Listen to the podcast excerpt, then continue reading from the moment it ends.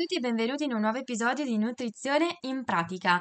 Se non l'avete ancora fatto, iscrivetevi al mio podcast e seguitemi sui canali social. Mi trovate su Instagram, su Facebook, su TikTok e su YouTube come dottoressa Francesca Morganti.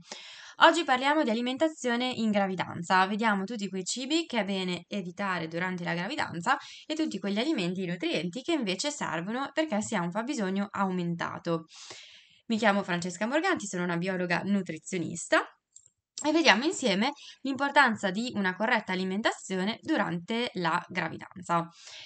Durante la gravidanza, infatti, il corpo deve compiere un grosso sforzo, eh, ha una forte necessità energetica perché deve comunque sostenere la crescita e lo sviluppo eh, di un neonato, di un bambino. E in questo chiaramente l'alimentazione gioca un ruolo molto importante in questo, in questo processo ed influ- influenza direttamente la salute sia del feto sia della madre. Ogni alimento è importante perché contribuisce alla formazione degli organi, dei tessuti, dei sistemi eh, del, del piccolo. Vediamo quali sono gli alimenti che sono da evitare durante la gravidanza. Partiamo dagli alimenti crudi o poco cotti.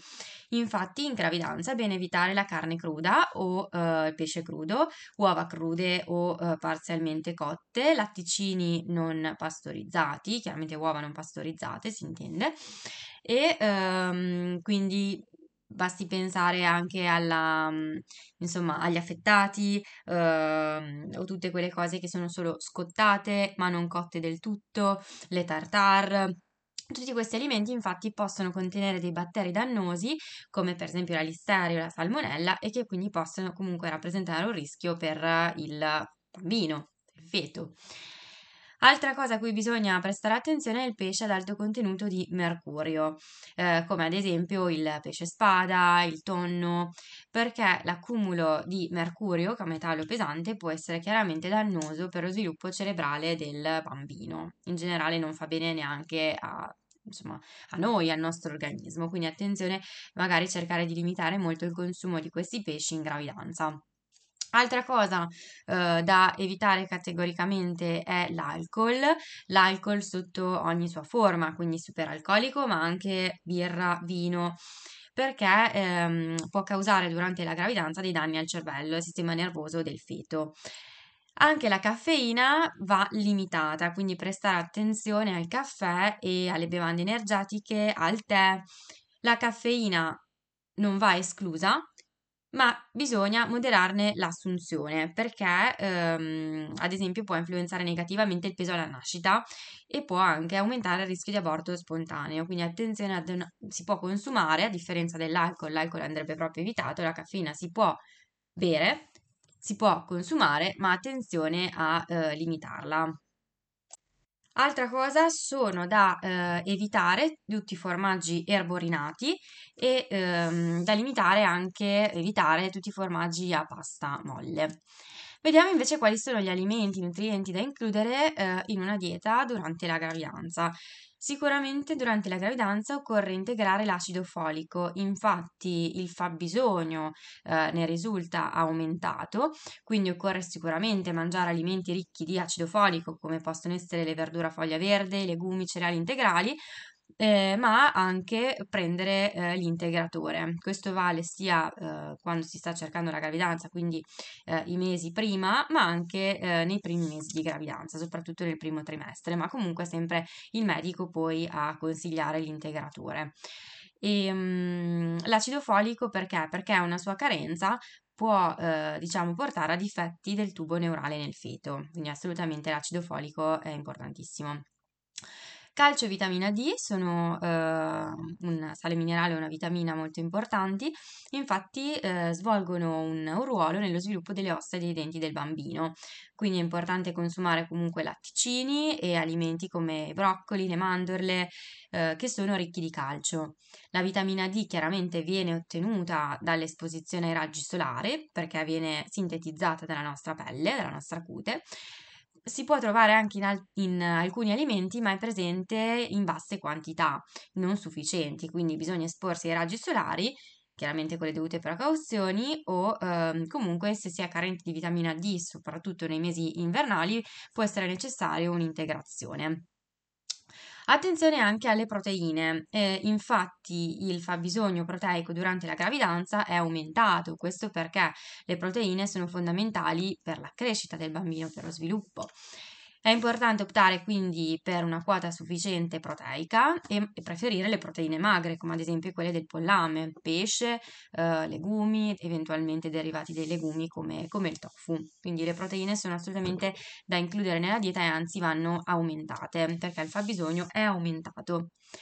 Attenzione anche a un altro sale minerale che è il ferro, che eh, è necessario per prevenire l'anemia durante la gravidanza è possibile quindi consumare carne rossa, preferibilmente magra e non lavorata, e eh, includere i legumi, eh, come ad esempio i fagioli, eh, gli spinaci contengono il ferro, cereali fortificati. In caso di carenza è opportuno chiaramente andare ad integrare con il giusto integratore. Sempre sotto consiglio medico, eh, mai fai da te.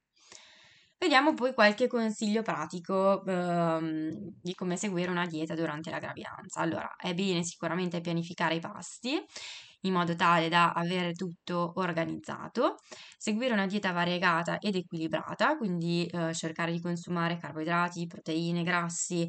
Chiaramente anche l'apporto calorico di una dieta durante la gravidanza deve essere maggiore, cioè scordatevi diete dimagranti in gravidanza, ci sono solo rari casi in cui si ha magari forte obesità e allora è consigliato comunque anche durante la gravidanza cercare di eh, limitare l'introito calorico, però solitamente eh, durante la gravidanza bisogna portare abbastanza calorie per sostenere comunque eh, tutta la crescita e lo sviluppo del bambino, portare una giusta quota proteica, variegare l'alimentazione in modo tale da ass- assumere tutti i nutrienti di cui si ha bisogno, sia la madre sia il feto che si sta sviluppando. È meglio cercare di eh, evitare o limitare il più possibile cibi processati, eh, limitare gli zuccheri e come dicevo comunque mantenere un apporto calorico adeguato. E, um, eventualmente in caso di nausea o problemi di digestione è meglio magari mangiare piccoli pasti e più spesso, ad esempio facendo gli spuntini e, eh, e appunto mantenere i livelli di zucchero stabili nel sangue, ok? Limitando gli zuccheri e preferendo comunque carboidrati complessi. È molto importante anche rimanere ben idratati e cercare di bere come minimo 2 litri di acqua al giorno. Io vi ringrazio per aver partecipato al mio eh, podcast e all'episodio di oggi. Spero che sia stato di vostro interesse o che comunque vi sia stato utile. E seguitemi sui canali social in modo tale da restare sempre aggiornati, avere sempre delle novità in ambito nutrizionale, delle nuove ricettine eh, in chiave salutare leggera e poi potete trovare tutto l'approfondimento nel mio libro Meno fame più sorrisi dalla teoria alla tavola, è un libro che raccoglie tantissime informazioni su una buona educazione alimentare alimentare, quindi vi insegna proprio quello che dovrebbe essere un corretto stile di vita che include l'attività fisica, una buona qualità del sonno, l'idratazione. Parliamo di macro, di micronutrienti, di come organizzare i pasti e la spesa, di come bilanciare l'alimentazione.